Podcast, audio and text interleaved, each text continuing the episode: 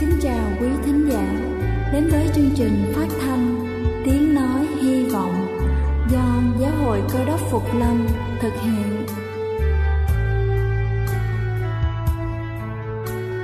Kính thưa quý vị, Đức Chúa Giêsu trước khi Ngài về trời đã ban cho các môn đệ của Ngài một điều răn mới, đó là họ phải yêu thương nhau như chính tình yêu mà Ngài đã dành cho họ Quả thật vậy thưa quý vị, tình yêu thương là một món quà vô giá mà Chúa đã ban cho nhân loại và đó cũng là thông điệp mà chúng tôi muốn gửi đến toàn thể quý vị.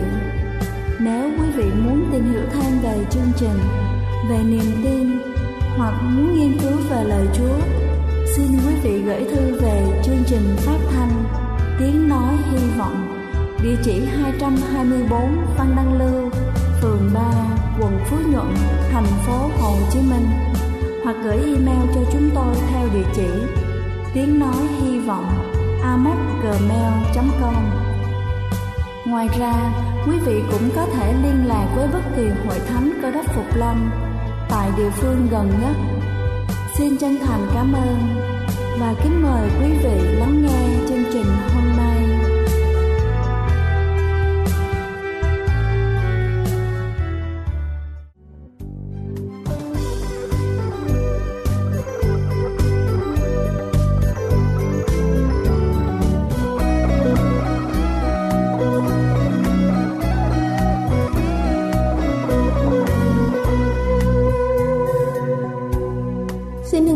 Chào quý vị thính giả thương mến.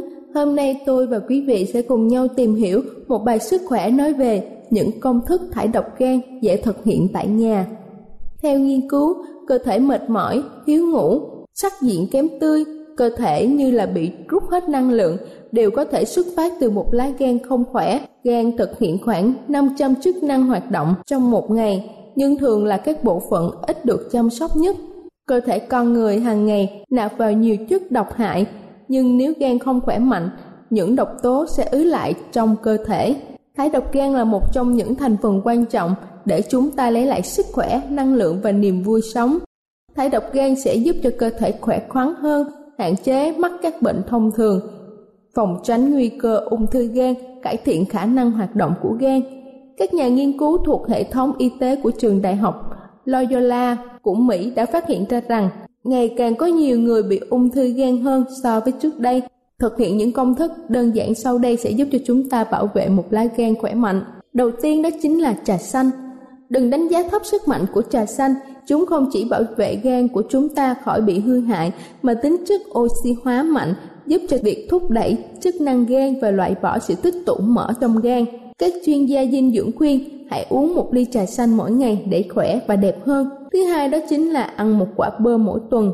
Nghiên cứu chỉ ra việc ăn 1 đến 2 quả bơ mỗi tuần trong khoảng thời gian một tháng có thể giúp cho gan phục hồi những tổn thương. Ngoài ra, quả bơ có nhiều vitamin và khoáng chất giúp cho da mịn màng và rạng rỡ. Thứ ba đó chính là gừng. Gừng thúc đẩy các chức năng gan hoạt động tốt và bảo vệ gan Uống trà gừng hàng ngày sẽ giúp cho gan được làm sạch liên tục và khỏe mạnh. Thêm một muỗng cà phê gừng vào nước ấm hoặc là trà uống mỗi sáng và chúng ta có thể cảm nhận được sự thay đổi của cơ thể sau một thời gian. Thứ tư đó là trà bồ công anh. Uống trà từ rễ của bồ công anh từ 3 đến 4 lần mỗi ngày để làm sạch gan, đại tràng và túi mật. Trà bồ công anh có tính chất lợi tiểu, giúp trung hòa và loại bỏ các kim loại nặng ra khỏi cơ thể, nhằm nhi một cốc trà ấm và cảm nhận được sự dễ chịu của cơ thể. Thứ năm đó chính là dầu ô liu và nước ép trái cây có muối. Cho một muỗng canh dầu ô liu hữu cơ và vắt một phần hai quả chanh và nước ép hai quả bưởi uống mỗi ngày là một phương thuốc giúp giải độc gan, đại tràng và túi mật. Thứ sáu đó chính là nước ép bưởi và muối. Hỗn hợp gồm có 4 muỗng muối, ép sơm một khoáng chất tự nhiên có vị đắng thay vì mặn. Hòa cùng ba ly nước ép bưởi cũng là một hỗn hợp có tác dụng thanh lọc hiệu quả. Chia hỗn hợp này làm 4 phần và uống dần trong ngày. Thứ bảy là bột ớt cây enia và chanh.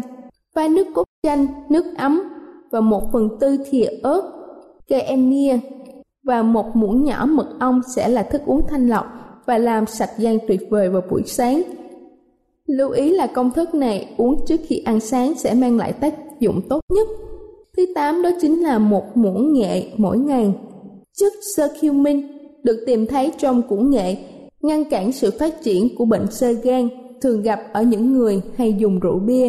Nghệ tái tạo tế bào gan bị hư hỏng, bảo vệ chống lại các gốc tự do có hại và giúp bảo dưỡng tổng thể cho lá gan và túi mật khỏe mạnh.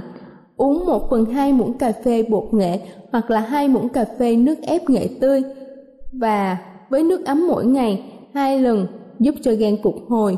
Có thể thêm hạt tiêu đen để cơ thể hấp thụ dưỡng chất tốt hơn. Thứ chính là tỏi và đinh hương. Tỏi là một chất chống oxy hóa, kích hoạt quá trình giải độc tự nhiên. Tiêu thụ đinh hương cũng giúp giải độc và bảo vệ gan hiệu quả. Tổ chức Y tế Thế giới khuyến cáo nên dùng từ 2 đến 5 gam tỏi hoặc là đinh hương mỗi ngày để bảo vệ gan. Và cuối cùng, kính thưa quý vị, đó chính là rễ cam thảo. Rễ cam thảo bảo vệ và trung hòa các chất độc hại thường có trong gan. Cách thực hiện trà rễ cam thảo đơn giản là băm nhỏ rễ cam thảo và đun sôi với 2 ly nước để uống mỗi ngày. Đây là chương trình phát thanh Tiếng Nói Hy Vọng do Giáo hội Cơ đốc Phục Lâm thực hiện. Nếu quý vị muốn tìm hiểu về chương trình hay muốn nghiên cứu thêm về lời Chúa, xin quý vị gửi thư về chương trình phát thanh Tiếng Nói Hy Vọng, địa chỉ 224 Phan Đăng Lưu, phường 3, quận Phú Nhuận, thành phố Hồ Chí Minh, hoặc gửi email cho chúng tôi theo địa chỉ tiếng nói hy vọng amoc.gmail.com Ngoài ra, quý vị cũng có thể liên lạc với bất kỳ hội thánh cơ đốc Phục Lâm tại địa phương gần nhất.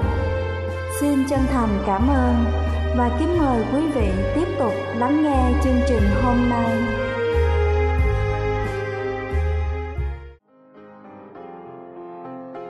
Kính thưa quý vị, và giờ này xin chúng ta cùng nhau lắng lòng để lắng nghe sứ điệp ngày hôm nay với chủ đề Con chẳng còn gì. Buổi tối tôi nhận được một ờ, bức email từ một người thanh nữ. À, người thanh nữ này ờ, gửi cho tôi bức email nhưng mà không biết có gửi đúng hộp thư hay không.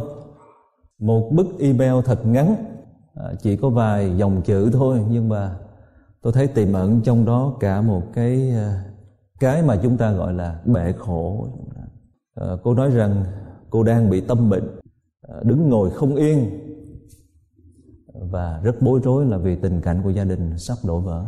Cô nói với tôi rằng cô không biết à, phải liên lạc với chúa như thế nào. À, với cái đấng mà người ta gọi là chúa hoặc là đức chúa trời, cô không biết phải liên lạc với đấng đó như thế nào. À, và cô tìm cách liên lạc với tôi. Có lẽ vì cô nghĩ rằng tôi có thể giúp được cô. Và cũng có thể là vì cái bản năng của con người đó, thưa quý bà, anh chị em, là khi khổ chúng ta phải than khi khổ chúng ta phải tìm kiếm một ai đó mà chúng ta nghĩ rằng người đó có thể thông cảm được cho mình hoặc là có thể giúp được mình hoặc là nếu không giúp được mình không thông cảm được cho mình đó thì ít nhất người đó cũng chịu lắng nghe mình.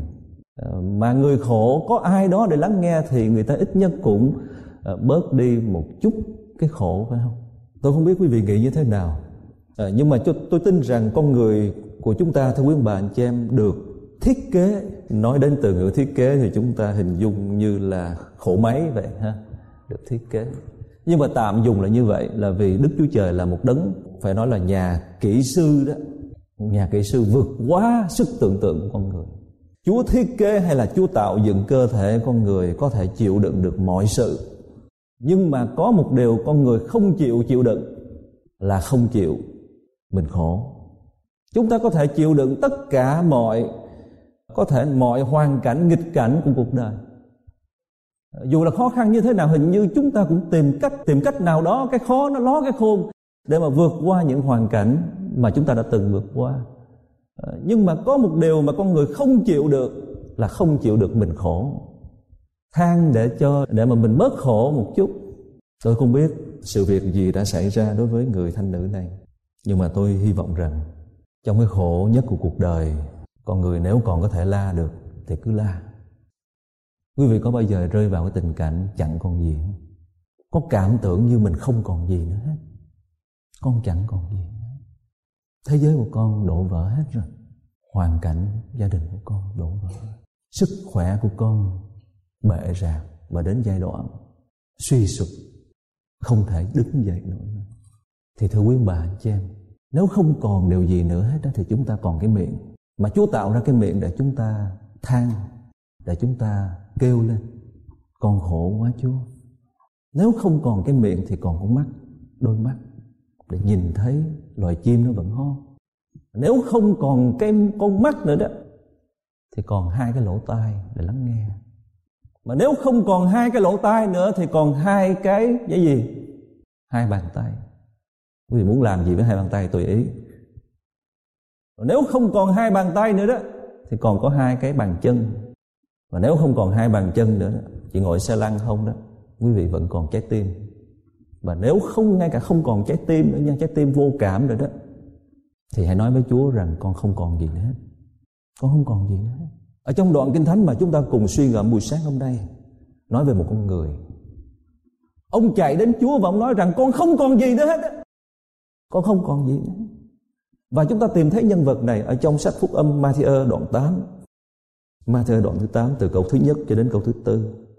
Khi Đức Chúa Giêsu từ trên núi xuống, chúng ta không biết núi này là núi nào. Chúng ta thử hình dung thôi, hoặc là tự đặt ra, phóng tác ra. Nếu chúng ta cần ghi lại đoạn kinh thánh này, thì chúng ta có thể nói rằng, khi Đức Chúa Giêsu từ trên trời xuống, núi cao chúng ta không biết núi nào, giờ gọi Chúa từ trên trời xuống đây khi Đức Chúa Giêsu con của Đức Chúa Trời từ trên trời xuống, thì như thế nào, thưa quý ông bà, anh chị em? Thì có rất đông người đi theo ngài.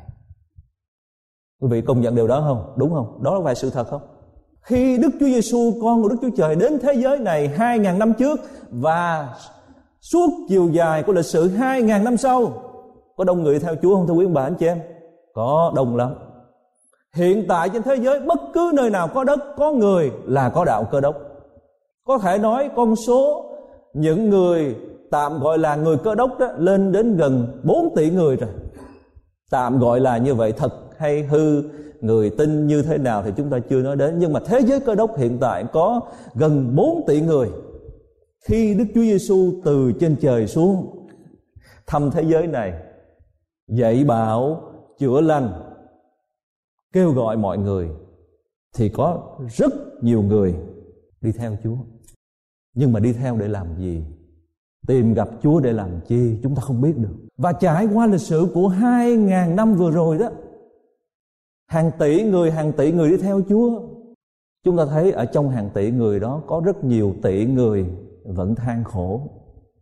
Ở trong đó có chúng ta nữa. Chúng ta vẫn đi theo đám đông, vẫn đi theo Chúa à, nhưng mà hình như chưa có chút bớt được một phần nào sự khổ trong cuộc đời của mình phải không? Hình như chúng ta có cảm giác như vậy. Nhưng mà ở trong cái đám đông khổng lồ mà chúng ta đang nói đến gần 4 tỷ người này đó kia câu thứ hai có một người phun một người phun đến quỳ gối và xin. Trong số 4 tỷ người gọi là đi theo đi theo đám đông hay theo Chúa chúng ta chưa nói đến ở trong cái đám đông đó bốn tỷ người. Có bao nhiêu người ở trong cái đám đông này nhận biết rằng mình là người mắc một cái bệnh giống như người đàn ông này, thưa quý bà, anh chị em, là bệnh phung chỉ khi chúng ta nhận biết cái tình trạng của mình tương tự như người đàn ông này, cái khổ nó mới ra khỏi cuộc đời chúng ta thôi.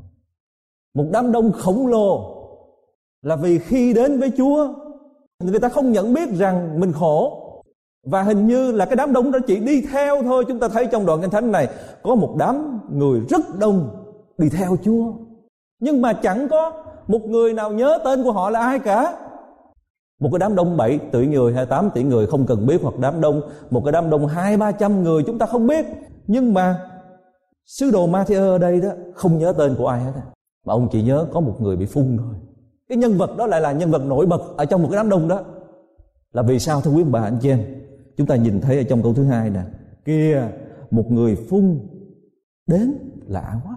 Nếu chúng ta để ý từng cái từ ngữ trong câu kinh thánh ngắn gọn này, chúng ta thấy rất là lạ. Người phun thường thường ta không đến, là vì người ta không được đến. Đối với cái thế giới thời xưa cũng như thế giới ngày nay, người phun không được đến, không được chở vào cái cộng đồng mà họ từng sinh sống.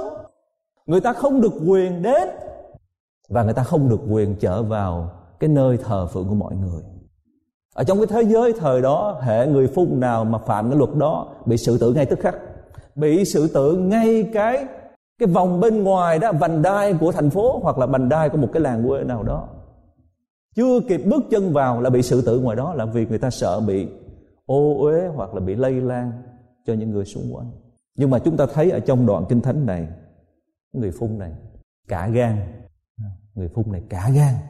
Ông lấn qua cái biên giới mà đáng lý là ông không không được quyền lớn qua. Mọi người không chấp nhận ông, không muốn cho ông đến gần họ. Nhưng mà lý do mà ông phải đi đến là vì ông biết được có một cái nhân vật ở trong đám đông đó có thể chữa lành được cho ông. Ông không phải đi theo đám đông. Mọi người có thể theo đám đông. Chúng ta có thể đi nhà thờ. Chúng ta có thể tin chúa, nói rằng mình tin chúa từ năm này qua năm khác. Nhưng mà chúng ta phải nhận biết ở trong cái đám đông này nè một đấng đang ở giữa chúng ta có thể chữa bệnh. Đó là lý do duy nhất chúng ta đến nơi này. Ngoài lý do ra, thưa quý bà, anh chị em, thời giờ của quý vị vô ích. Dù chúng ta có có ca hát như thế nào, có thờ phượng như thế nào mà chúng ta không nhận biết ở giữa chúng ta có một đấng có thể lắng nghe, chữa bệnh, an ủi được cho chúng ta đó, thì cái sự đến của chúng ta đó, nó cũng giống như sự chúng ta đi thôi. Có nghĩa đến như thế nào, đi ra như thế đó, cũng vẫn khổ và khổ mà thôi nhưng mà người đàn ông trong câu chuyện này chúng ta thấy có một cái động cơ ở trong trái tim của ông. Ông nhận biết ông là con người. Chính bản thân ông không chấp nhận được. Ông không chịu được cái khổ mà ông đang có. Vì vậy mà ông đến cho băng được ông đến cho băng được và khi ông đến, ông gặp một cái đám đông như vậy, đó có thể là ông suy nghĩ không biết như thế nào có thể có thể len qua được đám đông. Nhưng mà lạ một điều là ông chưa kịp len thì đám đông đã nhường chỗ cho ông đi rồi tại sao thưa quý bà anh chị em? Tại đâu ai dành chỗ với người cùi đâu. Người ta sợ bị lây lan, người ta đâu có ờ, người ta đâu có thể nào đẩy người cùi ra chạm. Khi người cùi đến, tất cả mọi người đều phải tách ra hai bên để nhường chỗ cho người cùi đi. Và như vậy đó, ông đến thẳng với Chúa luôn. Chúng ta nhìn thấy cái thái độ của người bị bệnh phun cùi ở đây nè. Khi mà ông đến với Chúa đó, cái hành động đầu tiên của ông là ông quỳ. Ông quỳ trước mặt của Chúa và ông thưa như thế nào? Thưa Chúa nếu Chúa muốn Ngài có thể chữa lành cho con. Cái đám đông mà chúng ta nhìn thấy trong đoạn kinh thánh này đi theo Chúa rất đông. Nhưng mà cái lời cầu xin khác nhau. Phần lớn là người ta đến với Chúa là người ta muốn chứ không phải Chúa muốn. À con đến với Chúa sáng hôm nay là Chúa ơi con muốn à, con muốn Chúa chữa bệnh cho con. À, hay là con đến với Chúa buổi sáng hôm nay là vì con có một người bạn à, như thế nào? Nhưng mà con muốn Chúa chữa lành cho họ ngay càng sớm càng tốt hay là con đến với Chúa là vì con con lo cho đứa con của con quá. Con muốn Chúa con muốn Chúa. À, con muốn Chúa. Con muốn Chúa. Mà con muốn đó mà Chúa làm theo ý của con đó thì con mới gọi là Chúa linh hiển. À, Chúa làm theo ý của con đó thì con mới gọi cuộc đời tinh kính của con là có phước. Đặt trường hợp Chúa không muốn thì sao? Nếu mà con tin Chúa mà gia đình con êm ấm á, thì con mới gọi đây là niềm tin thật. Giả sử như gia đình con không êm ấm thì sao? Vợ chồng con không muốn sống với nhau nữa thì Chúa không còn linh hiện nữa à. người đàn ông này đến với Chúa là một người phung cùi, mất tất cả rồi con chẳng còn gì hết. Nhưng mà ông vẫn gợi ý với Chúa thôi, ông gợi ý, nếu Chúa muốn. Và nếu hôm nay Chúa nói với con rằng, ta muốn để cho con tiếp tục tùi đó, ta không chữa lành cho con, thì đối với người đàn ông này vẫn là một ý tốt. Ý của Chúa không bao giờ sai cả. Tại sao lại bị cùi? Tại sao lại bị phun không ai có thể trả lời được cho ai hết. Chỉ có người đó biết thôi. Cá nhân người đó biết. Và cái biết mà cá nhân đó cần phải biết đó là thưa quý ông bà chị em, cái biết đầu tiên không phải nói nhờ mình bị phun cùi, mà do mình trải qua cái căn bệnh này mà mình cảm thông cho những người bị phun cùi khác. Đó là cái biết đầu tiên. Nếu mà con người không bao giờ đau, chẳng biết ai đau cả. Nếu con người chưa từng sống nghèo, chẳng thương mấy người nghèo còn tôi nghĩ như vậy đó. Nếu một người chưa có sống trong cái tình cảnh gia đình đổ vỡ chắc cũng chẳng thông cảm được cho những người đang đang rơi vào cái tình cảnh gia đình đổ vỡ. Mà ngay cả trong tình cảnh gia đình đổ vỡ hay là bị bệnh hay là bị như thế nào nữa, chúng ta cũng cảm tạ Chúa. Là vì sao? Là vì con đi qua giai đoạn này con biết thương người. Con biết cảm thông cho những người bạn của con sắp đi qua cái trường hợp như vậy. Con có mất một đứa con, một đứa con bị chết trong chiến tranh hay là như thế nào đó, con mới thương cho những hoàn cảnh gia đình có những đứa con, cũng như con của con vậy con có một đứa con bị tù đầy như vậy đó, con mới biết được cái sự khổ của một người mẹ khác. Nhớ nhung con của mình như thế nào, khóc cho con của mình như thế nào. Nếu mà hôm nay Chúa muốn con không hết bệnh phun cùi, It's okay. Chúa muốn như thế nào, tùy ý của Chúa thôi. Chúa muốn con mù, Hay là Chúa muốn cái bệnh này cứ tiếp tục trong cơ thể của con? Let it go. Nó cứ để cứ để cái bệnh này y nguyên như vậy đi. Thà con như vậy đó. Thà con bị bệnh phun cùi mà con nhớ vợ con từng ngày từng giờ một. Là vì cái người phun cùi không được sống với vợ mình. Cho nên ngày đêm điều mà ông có thể làm được là nhớ thôi. Chứ nếu mà con nhiều khi con con lành lặn, con đẹp trai, con phong độ chẳng hạn, con coi thường vợ của con. Quý vị thấy cái cái nghịch ngã cuộc đời không? Chưa chắc là con lành lặn mà con thương mến cộng đồng. Nhờ, không phải nhờ nhưng mà cũng do con trải qua cái căn bệnh này đó mà con mới thương cái làng xóm của con con mới nhớ thời thơ ấu của con con mới muốn giúp cộng đồng giúp thế giới này chứ nếu mà con sống bình thường như mọi người giữa cộng đồng con chẳng biết cộng đồng đang có hoặc đang tồn tại nữa vì lý do này mà người đàn ông này đến với Chúa nói rằng nếu ý Chúa, nếu Chúa muốn, nếu Chúa muốn, chứ không phải con muốn, nếu Chúa muốn. Quý vị nắm được vấn đề không? Con thì bây giờ con đến với Chúa chẳng còn gì nữa hết. Thân thể con bệ rạc, gia đình con như thế này, con cái của con đưa chỗ này đưa chỗ khác. Nhưng mà hình như trong cái nghịch cảnh như thế này đó, có một cái bài học nào đó mà thưa quý bạn chị em buộc chúng ta phải suy gẫm. Mà khi chúng ta suy gẫm và thấu hiểu rồi đó chúng ta thấy thật ra đây là một cái ơn phước chứ không phải đây là một cái họa. Cái bệnh trên cơ thể con người tình cảnh gia đình như thế nào nữa. Bởi vì khi chúng ta hiểu được vấn đề này đó chúng ta sẽ trở thành thông ngôn sẽ trở thành sứ giả sẽ trở thành những người bạn tốt của đồng loại đến an ủi nâng đỡ những người khác bằng những kinh nghiệm mà mình đã từng trải. Thưa chúa, nếu chúa muốn, ngài có thể chữa lành cho con. Đức chúa giêsu khi nghe người đàn ông nói như vậy thì tôi nghĩ là chúa phải muốn thôi. Ngài đưa tay ra sờ người ấy và phán, ta muốn. Đúng lúc rồi. Nếu mà chúa nghĩ rằng bây giờ chúa chữa lành cho con mà mà con không có cần chúa nữa đó, thì chúa đừng chữa lành nếu mà chúa nghĩ rằng bây giờ con con khá giả con dư dật về vật chất đó mà con không đi thờ phượng nữa, thì chúa đừng để con khá giả nếu mà chúa nghĩ rằng nếu bây giờ con có cái job mà con quên cái việc cầu nguyện luôn đó, thì Chúa đừng cho con có cái job. Nhưng mà Chúa thấy cái giây phút này là đúng rồi đó, thì Chúa muốn đi. Quý vị thấy không? Ở trong đoạn kinh thánh này, Đức Chúa Giêsu đưa tay ra sờ người ấy và phán, ta muốn. Ta thấy đúng rồi, đúng lúc rồi. Bây giờ đã ra lúc rồi đúng lúc rồi ta muốn hãy lành bệnh để khi Chúa muốn và cái bệnh của người đàn ông này được được lành đó, ông được bình phục thì ông mới có thể thưởng thức được Tại vì trong lúc ông bệnh, tôi tin rằng ông rất khao khát từng ngày, từng giờ một gặp người vợ cho bằng được và điều đầu tiên ước mơ là ôm vợ thật chặt. Tôi không biết người đàn ông này bệnh bao lâu rồi. Nhưng mà người đàn ông này sẽ ôm vợ thật chặt. Và đêm hôm đó, khi nằm bên cạnh vợ, ông không muốn trời sáng. Ông muốn đêm nó cứ kéo dài để được nằm bên cạnh vợ mình. Và khi người đàn ông này được bình phục đó, nếu có, nếu bầu trời có sáng, bình minh có sáng, thì điều đầu tiên ông nghĩ rằng ông sẽ làm là ông đi thăm các bạn của ông.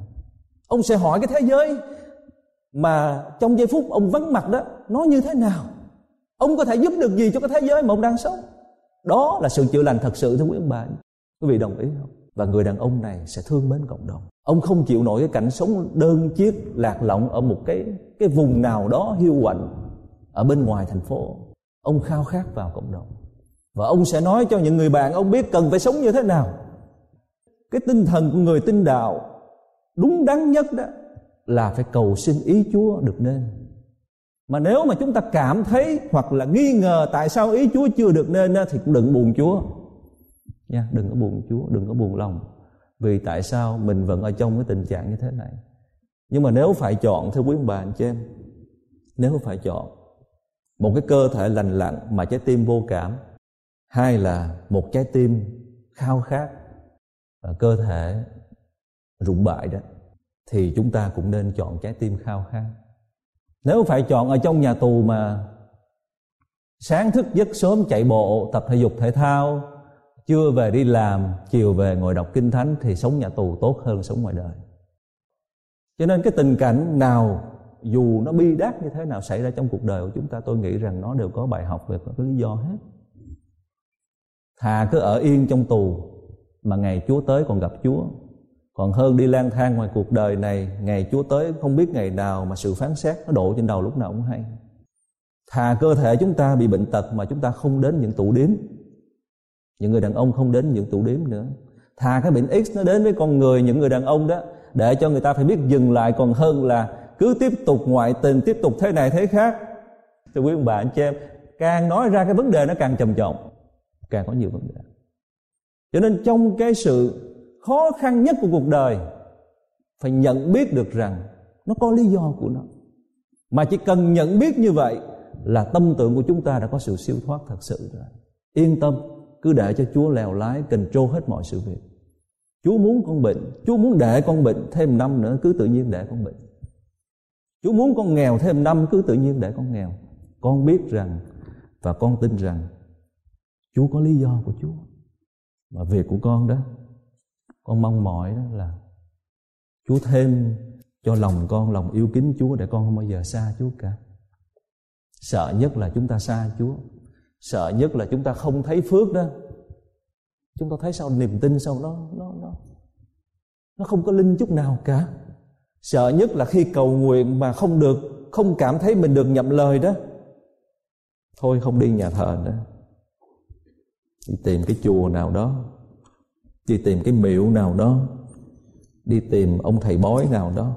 Để nhờ ông nói về tương lai của mình coi tháng sau mình có bị có hết uh, bệnh phung hay không tháng sau, vợ chồng mình có được gặp lại nhau hay không? À, vợ chồng có hàng gắn được hay không? À, năm sau mình có con hay không? Coi thầy bói. Thầy bói thì biết nhiều chuyện lắm, nhưng mà có một chuyện thầy bói không biết, là đằng sau lưng thầy bói có ông ông trời ngồi phía sau chuẩn bị lấy cái búa gõ đầu thầy bói, mà thầy bói không biết. Cho nên, trong sự nghiệt ngã cuộc đời, nếu chúng ta phải chọn chạy đến Chúa, len qua đám đông chạy đến gặp gỡ Chúa cho bằng được và nói với Chúa rằng, nếu Ngài muốn, nếu Ngài muốn, và để cho Chúa định đoạt thời gian. Chúng ta cũng đến hỏi Chúa, con muốn này muốn kia, Chúa? Khi nào con có được điều đó không Chúa? Thì Chúa cũng sẽ trả lời với chúng ta là, khi nào con cảm thấy, con biết, con nhận biết là con thật sự cần điều đó, thì lúc đó sẽ có. Mà điều đó là tốt nhất cho chúng ta.